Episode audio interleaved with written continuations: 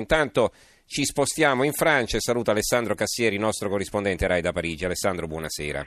Buonasera, buonasera a voi. Allora, eh, vabbè, ne parlano un po' tutti i giornali per fare la svelta perché non abbiamo molto tempo. Eh, leggo solo il, l'apertura del manifesto, loro qui evidentemente sognano la rivoluzione, quindi vediamo il titolo Macron deraglia. Martedì nero per l'Eliseo, lo sciopero dei treni blocca la Francia, contro la riforma delle ferrovie nazionali saranno tre mesi di protesta dura e tra, governo e sindacati scatta la guerra dell'opinione pubblica. In piazza anche lavoratori dell'Air France, né turbini e studenti. Ecco, soffermiamoci sui ferrovieri. Che sta succedendo, Alessandro? Succede che il nodo grosso che si profilava già da qualche mese è arrivato finalmente al pettine eh, con la riforma del mercato del lavoro, questa della riforma del sistema delle tutele, dello statuto, dei ferrovieri era uno dei eh, grossi, dire, delle grosse promesse che ha fatto Macron in campagna elettorale per cercare di riformare e di modernizzare alcuni aspetti della scarsa produttività di alcuni ambiti della, della, capacità di essere sul mercato della Francia. Allora, le ferrovie francesi sono un pezzo pregiato della storia industriale e sindacale di questo paese. Eh, la Società Nazionale del Chemin de Fer, insomma, le ferrovie dello Stato francesi, che tra l'altro sono tuttora monopoliste del servizio in Francia, a differenza di quello che da qualche anno è successo in Italia, hanno una lunga storia, lunga storia fatta anche di eh, notevoli battaglie sindacali vinte clamorosamente oltre vent'anni fa, eravamo a metà degli anni 90, ai tempi del governo Juppé, il presidente era allora Chirac, e volevano riformare questo statuto, adesso diremo che cosa è, uh-huh. dei ferrovieri e dopo 20 giorni di sciopero che misero in ginocchio il paese, beh, il governo si dimise e eh, Cheminot, ovvero i ferrovieri, vinsero quella battaglia mantenendo lo statuto. Lo statuto che di fatto garantisce ai ferrovieri delle condizioni, dei privilegi che sono non comparabili con quelli che vengono eh, garantiti agli altri esponenti, della, agli altri lavoratori della pubblica amministrazione. Un paio di elementi per tutti, si va in pensione a 57 anni per il personale sedentario, cioè gli impiegati, ah. e si va in pensione per il personale viaggiante addirittura a 52 anni.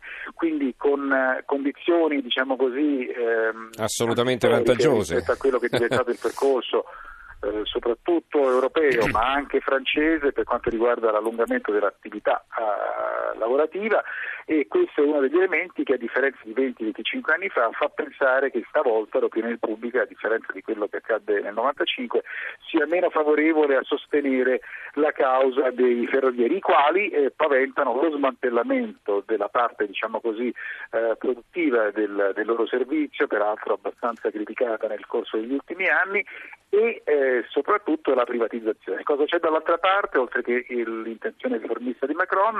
Il fatto che dal 2020 l'Unione Europea impone anche alla Francia di aprire il mercato ferroviario alla concorrenza. Uh-huh. Non è un caso che negli ultimi mesi si sia guardato molto ciò che è successo in Italia negli ultimi tempi con uh, la dire, preziosa vendita del concorrente delle ferrovie nazionali, delle ferrovie pubbliche, eh, a un acquirente americano, lasciando intendere che in pochi anni si può attivare un sistema che sia da una parte tutto pubblico e dalla parte opposta tutto privato, mm. consentendo ai passeggeri di scegliere e di avere dire, anche dei vantaggi. Per il momento i passeggeri invece sono alle prese con la prima giornata di sciopero che si, conclusa, si sta concludendo adesso, domani ce ne sarà una seconda, poi ci saranno due giorni di pausa, sono state ore terribili quelle di oggi in Francia per quanto riguarda la percorribilità. Si è fermato tutto praticamente, no? Si volesse affrontare e poi si ricomincia con altri due giorni, insomma si sciopera due giorni su cinque, due giorni su cinque e andrà avanti così fino al 26 giugno. In totale sono stati programmati 36 giorni di sciopero, ma non è detto che si arrivi fino a quel momento perché qualcuno o dalla parte del governo certo, dovrà cedere. Ecco, mi viene in mente, ecco, a questo proposito mi viene in mente la guerra di Ronald Reagan ai controllori di volo che volevano aumenti esorbitanti all'epoca, si misero in sciopero e il presidente americano era il 1981, ne licenziò 11.000. Ricordo anche il braccio di ferro in Gran Bretagna, no? durato quasi un anno tra l'84 e l'85 fra Margaret Thatcher e i minatori. Eh, certo erano altri tempi, eh, altri presidenti, ma stavolta è quel che ti chiedo, secondo te Macron avrà la forza di andare fino in fondo e soprattutto cosa si gioca in questa partita?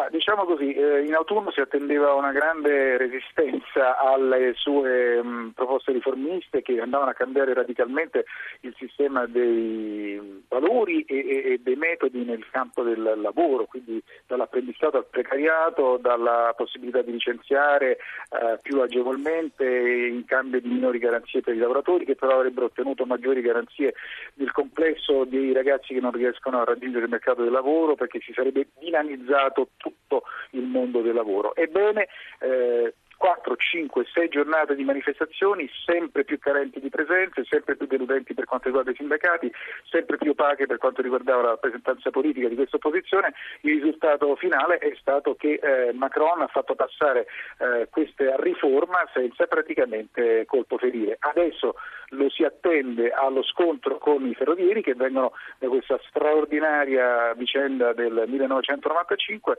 Eh, non è detto che anche questa volta Macron non abbia la meglio, perché i tempi, come dicevi tu prima, sono cambiati e c'è la necessità di in qualche misura rimettere in moto cose uh-huh. che sono su un binario, non vorrei dire morto, ma insomma un po' statico.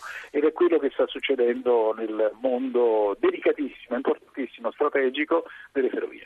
Grazie allora ad Alessandro Cassieri, corrispondente RAI da Parigi. Grazie Alessandro, buonanotte. A voi buonanotte. Allora, qualche aggiornamento. Intanto dalla California la donna si è uccisa, questo dice la polizia, eh, i feriti eh, sono più di qualcuno, pare che ci siano eh, quattro feriti adesso, altri quattro feriti oltre a quelli, eh, no, forse sono quattro in tutto, beh non è chiaro perché poi le agenzie sono anche abbastanza contraddittorie, strano appunto che dopo tutto questo tempo ancora eh, ci sia così poca chiarezza. Va bene, ehm, siamo arrivati alla conclusione, vi leggo ancora qualche messaggio su eh, Arrigo Petacco, Paola da Torino.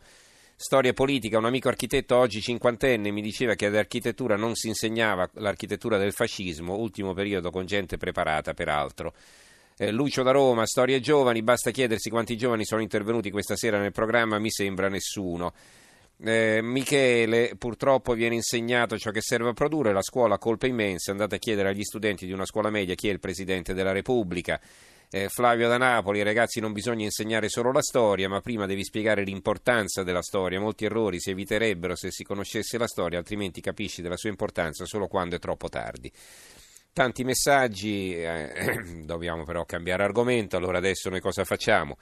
Diamo la linea al giornale radio della mezzanotte, ci risentiremo subito dopo, cambieremo argomento e parleremo del cosiddetto turismo eh, sulle disgrazie. Insomma, partiremo da Rigo Piano, ma parleremo anche, ve lo ricordate, di quanti andavano all'isola del Giglio a farsi la foto eh, davanti alla carcassa della Costa Concordia. Allora ci risentiremo fra una mezz'oretta circa, tra poco.